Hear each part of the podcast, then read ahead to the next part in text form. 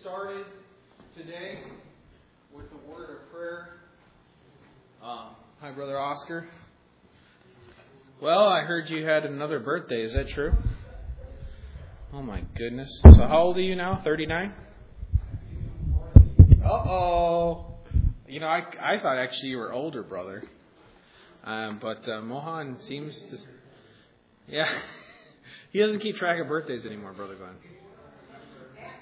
Yeah, I thought so too, but he said he was born in 19, 1973, right? So, yeah, that would make sense.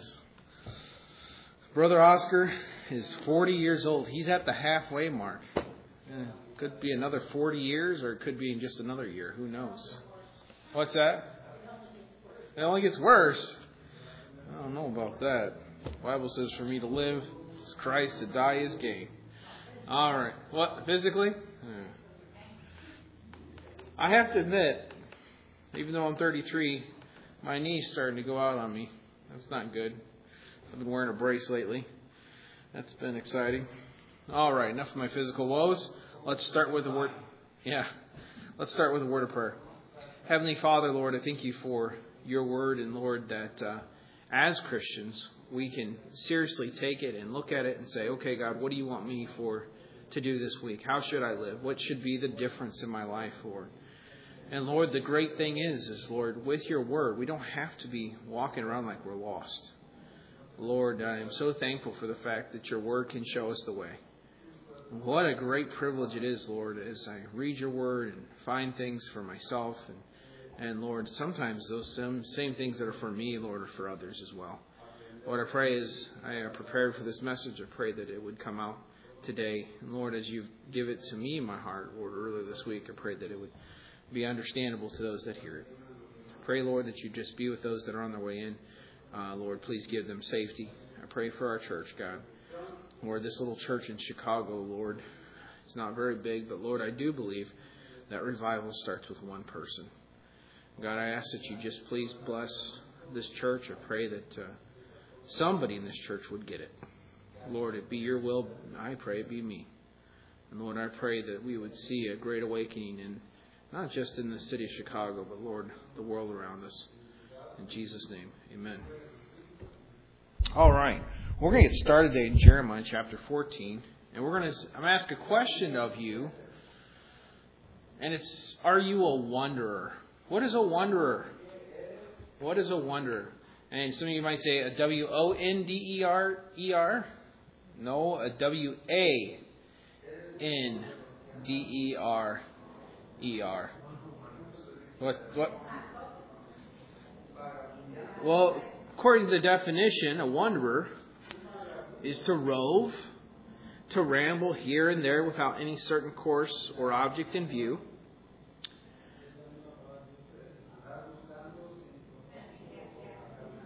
As to wander over the fields, to wander about the town, or about the country. Men may sometimes wander for amusement or exercise, and persons sometimes wander because they have no home or wretched, and sometimes because they have no occupation. And I really believe, to be quite honest with you, the Christian life is a journey, is it not? The Christian life is a journey of sometimes successes, sometimes victories, sometimes disappointments, sometimes defeats sad to say. But overall, it is a journey. Uh, people like to equate life as a journey. Uh, I don't think life is a journey. I think the Christian life is a journey. And uh, if we have no purpose, if we have nothing that's driving us and saying, this is what we need to do, this is where we need to be, this is where we need to go, what really are we doing? The Bible equated someone that's unsaved as someone like blind. And you think about someone that's blind, you, know, you take let's take a second and let's just close our eyes. All right? Close your eyes. Think about that for a second. Close your eyes. I'm not closing my eyes because he might take my wallet when I'm not looking. Oh, I won't do that. Think about it for a second. All right, now open those eyes. Okay? Think about that for a second and just how much you are so blessed to have eyesight. Now, think about that in a Christian perspective. When you don't have God's Word in front of you, when you don't read God's Word. You might be a Christian, praise the Lord, that's wonderful. But if you're not reading God's Word, let me tell you something, you're just like when I asked you to close your eyes. You have no light. You have no understanding. You have no guidance. And so, in a sense, what are you? You're just wandering around aimlessly. I think about that quite a bit in my own job. You know, I want to please my boss. my one of the managers came to the owner and said, told I guess he told him that I was a very sensitive person. And uh, and I told him, I, and the boss asked me, he says, you know, Mike tells me you're kind of sensitive person. I said, yeah, I even start crying sometimes. And of course, they had a good old laugh out of that. But to really be quite honest with you, why am I sensitive? Because I want to do the best for my employer. I want to do what they what they expect from me. Why should I care what my employer thinks of me? Because really, I'm supposed to be caring what Jesus thinks of me more than the employer ever does.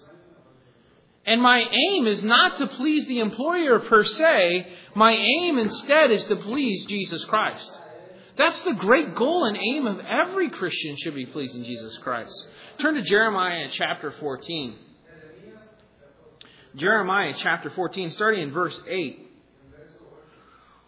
Oh, the hope of Israel, the Savior thereof in time of trouble. Why shouldst be as a stranger in the land, as a wayfaring man, and turneth aside to tarry for a night? So here's Jeremiah. He's crying out to the Lord.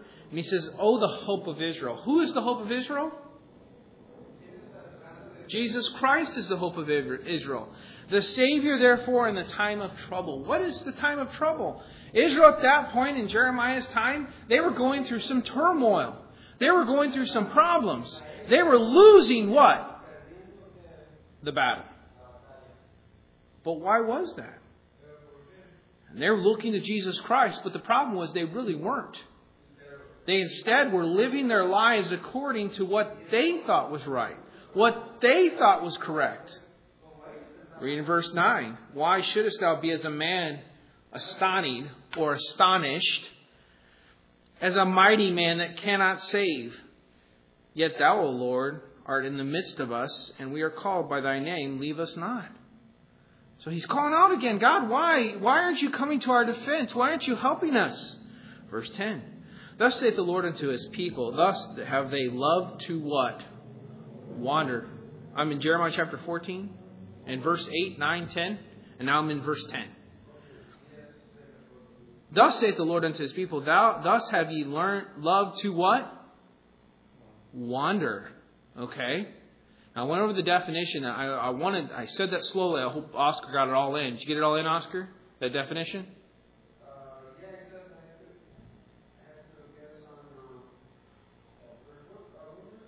In verse Jeremiah chapter 14, verse 10. Says, They have not refrained their feet, therefore the Lord doth not accept them. He will now remember their iniquity and visit their sins. God is very merciful. God is long suffering. God wants us to what? He wants us to succeed in his in his in our, in our lives as a Christian. The question is, do we allow ourselves to succeed? Or do we, as the Israelites, do we wander? I know how it is as a Christian. I've gone through it. Uh, I got eh, saved at the age of 12 years old. I uh, made some mistakes along the way. I understand what it means to be a failure in your Christian life sometimes and feel hopeless about the sense that, man, why am I doing this? Why am I letting my, myself slide into this situation? There are ups and downs in the Christian life. If we had the new man and we were perfect right after we got saved, there would no reason what to have Jesus Christ. That's why he said we're not getting that new body till we get to heaven. Now, when we come before Jesus Christ, we have to be what? we have to realize that we are the old man.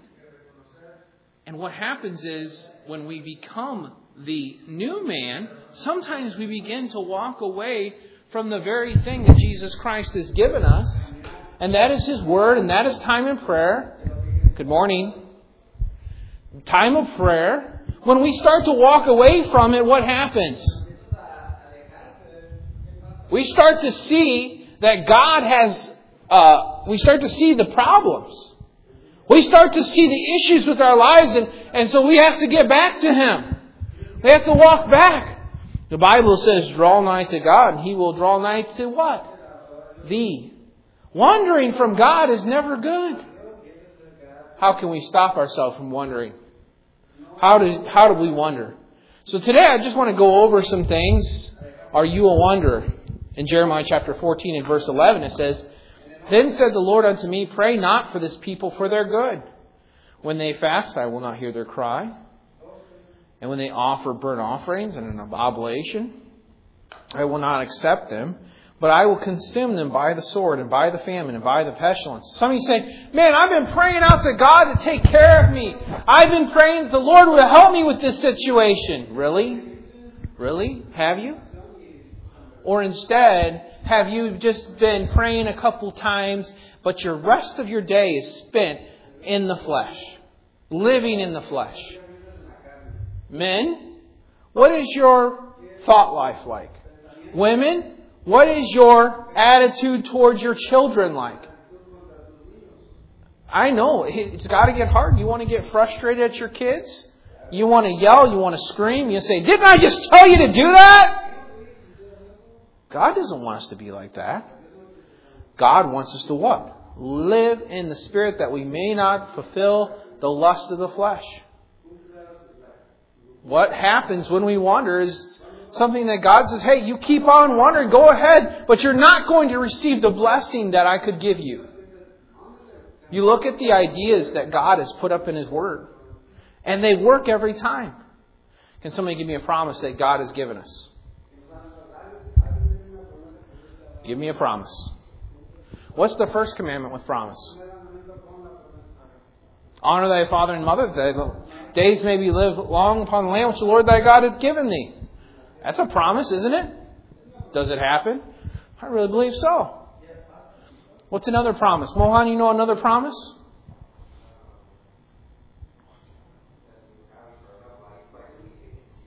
Okay.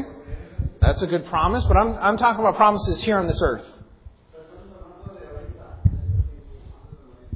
Submit yourself, therefore, to God, resist the devil, and he will what? So if we really believe God's promises, and we believe we can follow through with God's promises, the wicked sin that's in your life, the ability to be able to be victory or victorious over that sin is through what? Submission to God. Some of us say, well, I've never really had great victory over my life over a certain sins. Why is that? It's because we wonder. We walk away from the thing that God has given us the power to be able to overcome. And that's through His Word and that's through prayer. The Bible says, evening and in morning and at noon will I pray and cry out loud and He will what? Hear my voice.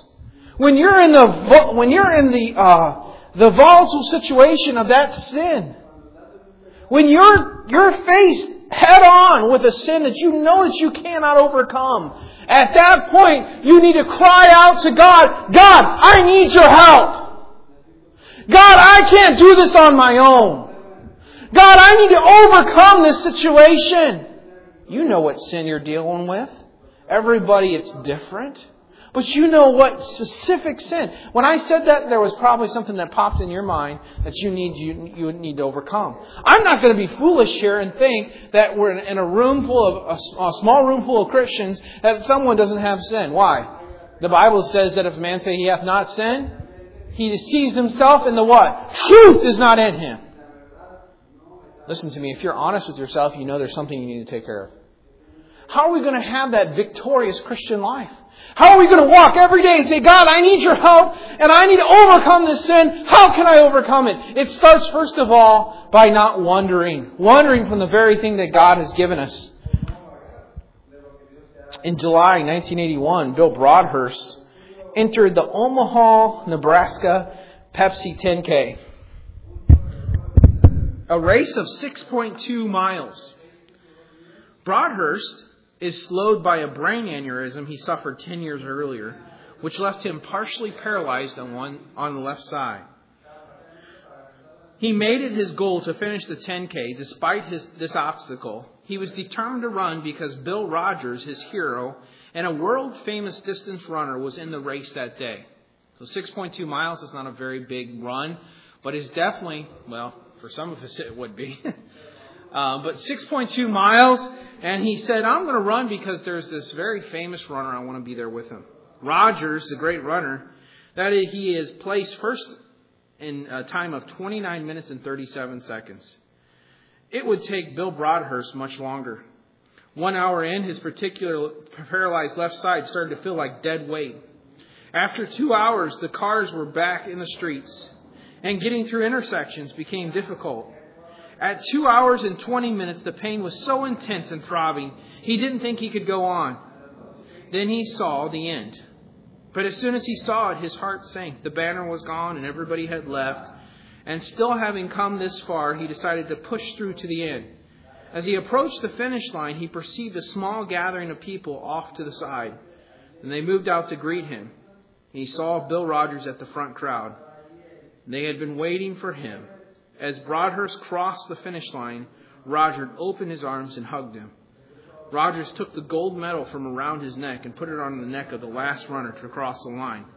You're the winner, man, he said. You take the gold. Now, why don't I use that illustration? Because it's important to realize that when we're running with Jesus Christ, we're the winner. It's not going to be glorious. There's going to be times when it's going to, people are not going to be going, go, run, go, run! Yay! There's going to be times when nobody's watching you. But you know Jesus Christ is. He's watching. He's saying, go ahead. Don't wonder. Keep on the path. Keep going straight. Don't go. Don't stop. And when we realize that, just like this, this man did, we're going to have problems. We're going to have this thorn, this, this fleshly body that's going to want to stop us, right?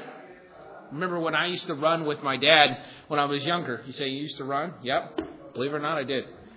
I used to, when I was younger, I used to run with my dad, and uh, we had, when dad came to college at the age of, the young age of 38 years old, um, he had to run the lake just like everybody else did for PE. Mr. Oscar, you remember running the lake? Was it fun? Oscar, you're a runner, so I'm not going to ask you that question. But you know what? Pastor did not like it. And I remember one time he was running with me, and I remember him crying out, Oh Lord, I need victory over this flesh. Help me to keep going. When we have victory over our flesh, when we have Christ on our side, listen to me, you can overcome anything. You can have the victory that's needed to be able to be faithful to what He's given us. But the problem is, a lot of Christians, they lose focus and sight of the very goal that God has given us. What are some things that can cause us to wonder? I'm going to do some class participation here. What are things that cause us to wonder? Somebody? Brother Juan? What's some things that cause us to wander? Tiredness? Oh, man. He hit the nail on the head. I know how it is. You get up in the morning and you have to, you want to read your Bible and pray, and all you can think about is wanting to go back to bed, right? What's another thing? Brother Glenn, you had something? Unconfessed sin, that can cause us to wonder. How many times have you, yeah, so many times you, you sit there and you're supposed to be having time in the Word of God, but you can't. Why? Because all you can think about is that thing that you did yesterday. Right? Man, your devotions are not there, right? Your time with Jesus is not sweet as it used to be. Why? Because of unconfessed sin. I really have a belief that if you take care of the sin, so many people are like, well, I'll just wait till devotions to take care of all the sin that I did the day before. Oh, no, don't do that. As soon as you do that sin, say, Oh God, I am so sorry. I've transgressed against your law. I've done the thing that I shouldn't do. Listen to me. You don't want to go a whole day without having God's power, do you?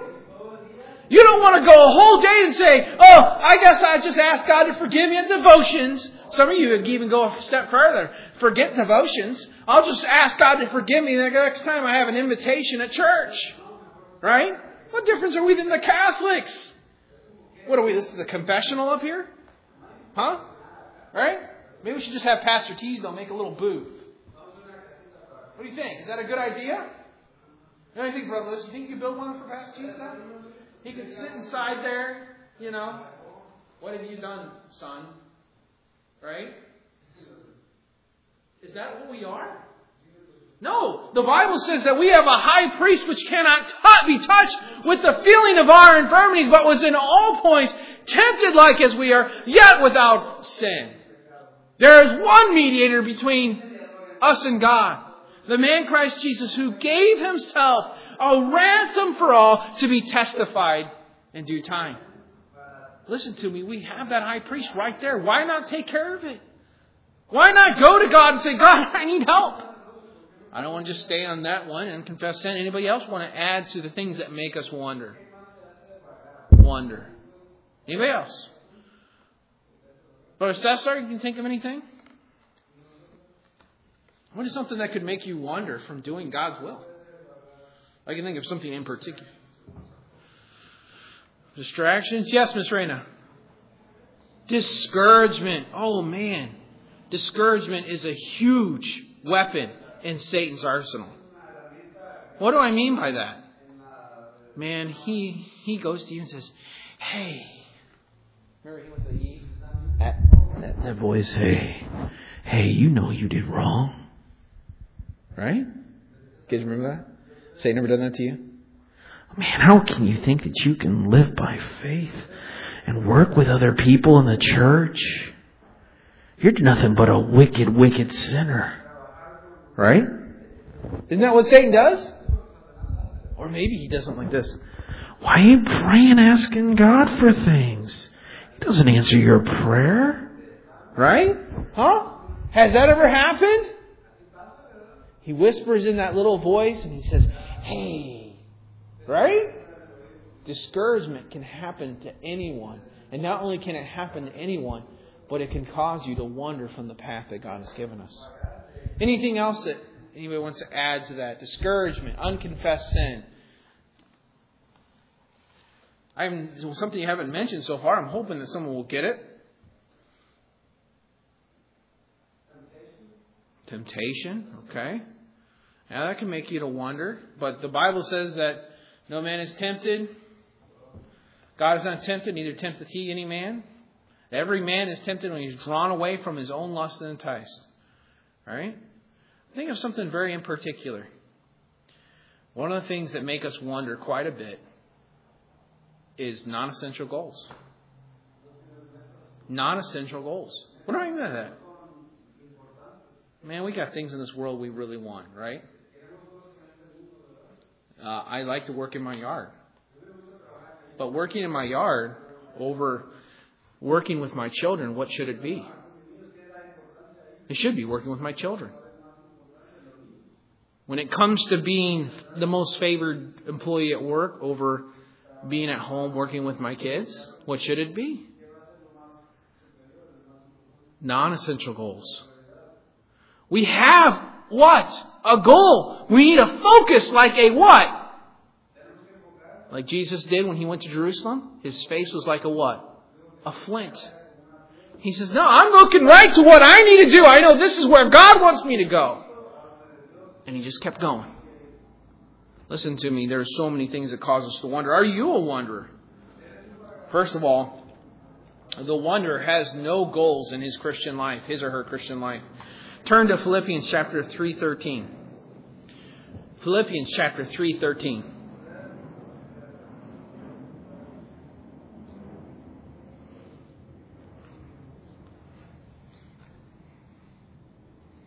Everybody should know this verse. If you don't have it memorized, memorize it. It's a great verse to memorize. In Philippians 3:13, "Brethren, I count myself to apprehended, but this one thing I do, forgetting those things which are behind." Sorry, is everybody there? If you're there, look up at me. If you're in Philippians chapter 3, I'm sorry, Philippians chapter 3:13, look at me. If you're there, I'm sorry. I want everybody to read this verse.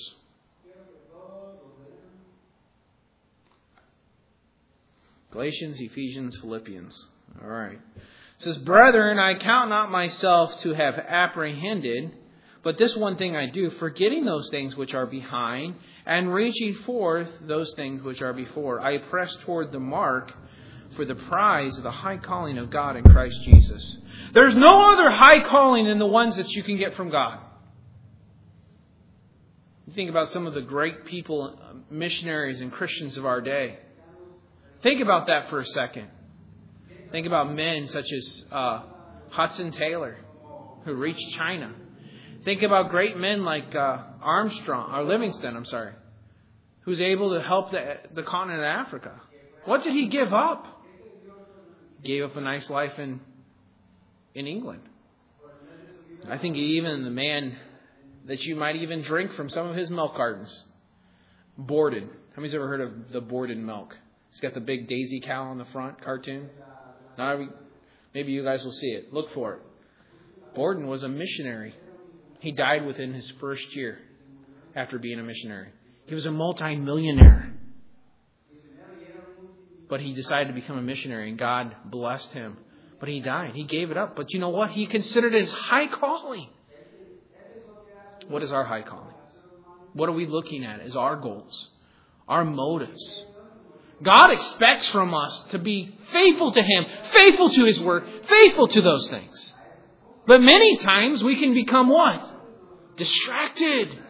And we begin to wander from the path that God has given us. Maybe someone in here would say, Brother, I don't know what you're talking about. I have no clue. Wandering from God's high calling. I don't have a high calling from God. Oh, you don't? Let me tell you something. If you don't have a high calling from God, get one. Get one. How do you get one? Well, first of all, you need to be one of His. You need to be saved. You need to know Jesus Christ your personal Savior. If you've never taken the time and said, Lord, I know I'm a sinner. I know I deserve to die. I repent of my sins and put my faith and trust in you. Listen to me. Do it today. It'll give you that meaning, that importance in your life.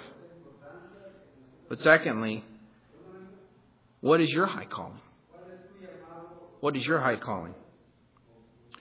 Maybe it comes to a point where you, you know, your life is filled with other things. Maybe you need to just uh, strip that life down to something a little bit more simpler. I remember the example, and a good example of this was Pastor. We lived in at Paxton, Illinois. I don't know how big the house was. I was still a young kid. I don't even know the square footage, but it was big. It was at one time a one school room, a one room schoolhouse. Pastor had a two car garage, and he had all the tools known to man. I remember thinking when we were packing things up that when we moved from Paxton, what is this for, Dad? What what are you using this for? He got rid of it all.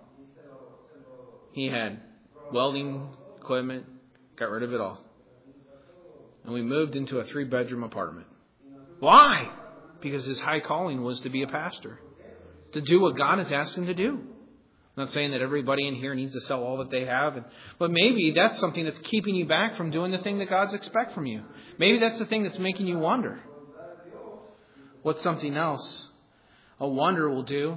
A wonder lives as if life will never end. Turn to Hebrews chapter 9 and verse 27. Hebrews chapter 9 and verse 27. Please turn there. It helps you. Listen to me. You say, why do I need to turn to these verses? Because number one, I could be a false prophet. I could be a false teacher. You better be able to know your Bible inside and out. If I'm preaching heresy, you better know it. I could be reading out the NIV, for goodness sakes. Hebrews chapter 9 and verse 27. And it is appointed unto men once to die, but after this, the judgment. Hebrews chapter 9 and verse 27. Listen to me. Life is short. The Bible says it's like a vapor, right? Do we look at life sometimes as if it will never end? I tell my girls, and I remind myself, I'm going to put a little banner. Live like today is your last. Live like today is your last. Why? Because listen to me, someday we're going to be gone. I could be traveling down 8094 and some semi out of nowhere will hit me. Or I'll hit him for that matter. I could be gone tomorrow. How am I living like today is the last? A wanderer doesn't look at life like it should, and it looks like it'll never end. Thirdly, the wonder changes his mind about convictions and standards that God has given him. How many's ever seen this in some Christians' life? Some of you are new Christians, so maybe you haven't seen this. But in the church, you'll find people will say, Well, God, praise the Lord, has given me this. I know this is what God's given me to do. I know God has expected that my daughters dress modestly, right?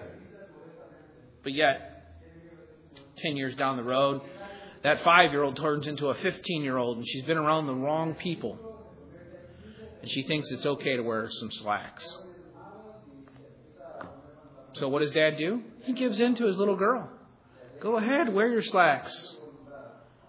What happened to that conviction and standard that God gave him when he when that little girl was five years old? I don't know. It went by the wayside. And praise the Lord, God has told me that I should tithe 10%. Well, amen. Two years later, something happens and what? Trouble comes along. I can't give that money to God anymore. Man, what happened to that standard? What happened to that conviction? Threw it out the window. Praise the Lord, God wants me to work in this ministry. That's great. Three years later, no, I don't think God wants me to. What happens? James chapter 4 7 Submit yourself therefore to God. Resist the devil and he will flee from you. James 4 8 Draw nigh to God and he will draw nigh to you. Cleanse your hands, ye sinners, and purify your hearts. Ye what? Double minded. What does that mean? That means sometimes we get what we start to wonder from what God has given us and we become what? Double minded. What does the verse say? A double minded man is what? Unstable in all his ways. Listen to me. It might start here in the gospel, but I'll tell you something. Once you start turning back on the convictions and the standards that God has given you, I don't care. It could be something completely off the wall. Maybe you thought God told you never to drink Coke again. I don't know. Maybe you don't think that it's right to drink Starbucks. Praise the Lord. So you quit drinking Starbucks. But two years later you change? God's not happy. So what's the what's the line of progression once you start losing those standards? Oh, you know, God told me not to drink Starbucks. That's fine. I, I, nobody's not going to notice. You know, who are you really caring about? You caring about that God notices, or that your church members notice, or the world notices it? God has set up those standards and convictions for a reason. He obviously wants you to follow them. He's obviously burdened your heart so much that you just can't do anything else but obey Him. But what happens is you wander far from God, and that passion, that urgent, earnest desire you have to be obedient becomes nothing but a cold hearted individual. And so when God has given you a conviction and God has given you a standard, you instead just walk away from it. And why is that? Because you're cold hearted. You don't care. Let me tell you something. You keep going down that path, and what will happen is it'll be everything. It'll be church, attendance to church. It'll be faithfulness to your family. It'll be faithfulness into your wife. And before long, the Bible says, when sin is finished, bringeth forth what? Death.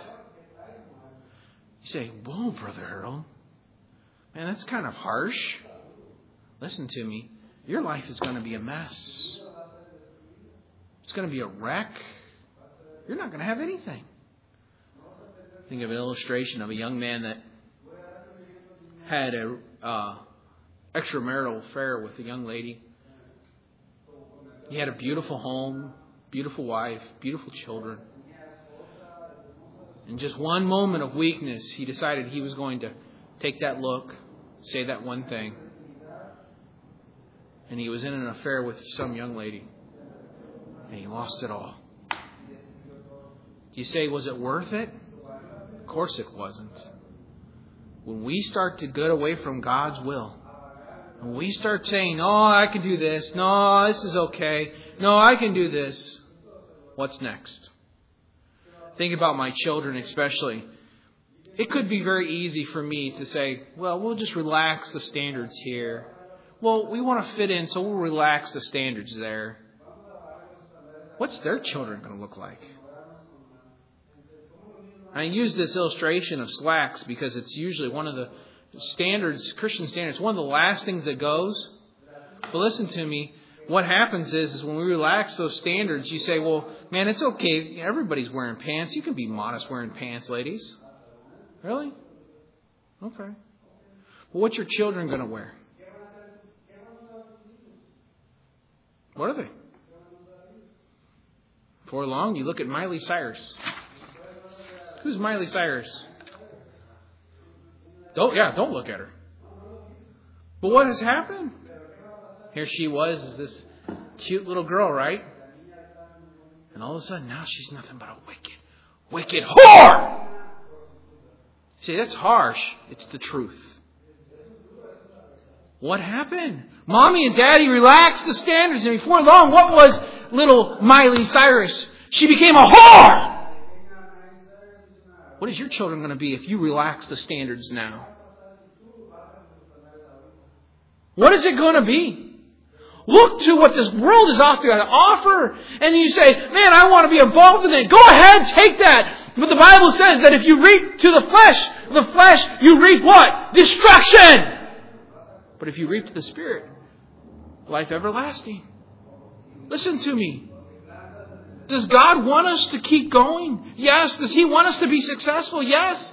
But when we relax the standards that He has given us, we start to wonder from what He has given us. How far will sin take us? Maybe you won't see it in your life, but maybe two generations down the road, three generations down the road, your kids are going to be more wickeder than you'd ever thought. One of the when I went to Fairhaven, the preacher was against having lots of kids. And uh, the reason for it, personally, this is his personal opinion, was that if you have lots of kids, it's harder to raise them all for God. And uh, that if you can't, he says, you, you raise, you can't have time for all those kids, you can't be able to raise them up. And some of that is true. You can't raise your kids for God. You can't. God raises them for God. How is that? It's by living in the Spirit. You know, most people today take the worldly point of view that it's okay for you know mom stay out of the home. That's fine. But listen to me; those kids need that nurturing. They need that help. Verse or uh, Number three, the wonder of change, or number three, I already mentioned that. First John 5 1 says, Whosoever believeth that Jesus Christ is born of God, and everyone that loveth him begat, loveth him also the begotten of him. But this we know that we love the children of God when we love God and help, help keep his commandments. For this is the love of God. Let's take this verse very seriously. First John verse 3, verse 6. Whosoever abideth in him, what? Sinneth not. 1 John chapter 3 and verse 6. Whosoever abideth in him sinneth not, whosoever sinneth hath not seen him, neither known him. Verse 7 Little children, let no man deceive you. He that doeth righteousness is righteous, but even as he is righteous. He that committeth sin is of the devil. The devil sinneth from the beginning, for the purpose of the Son of God was manifested that he might destroy the works of the devil. Whosoever is born of God doth not commit sin, for his seed remaineth in him, and he cannot sin, because he is born of God. God has said, hey, listen, you want to continue in your sin, you're going to live that life of sin, go right ahead.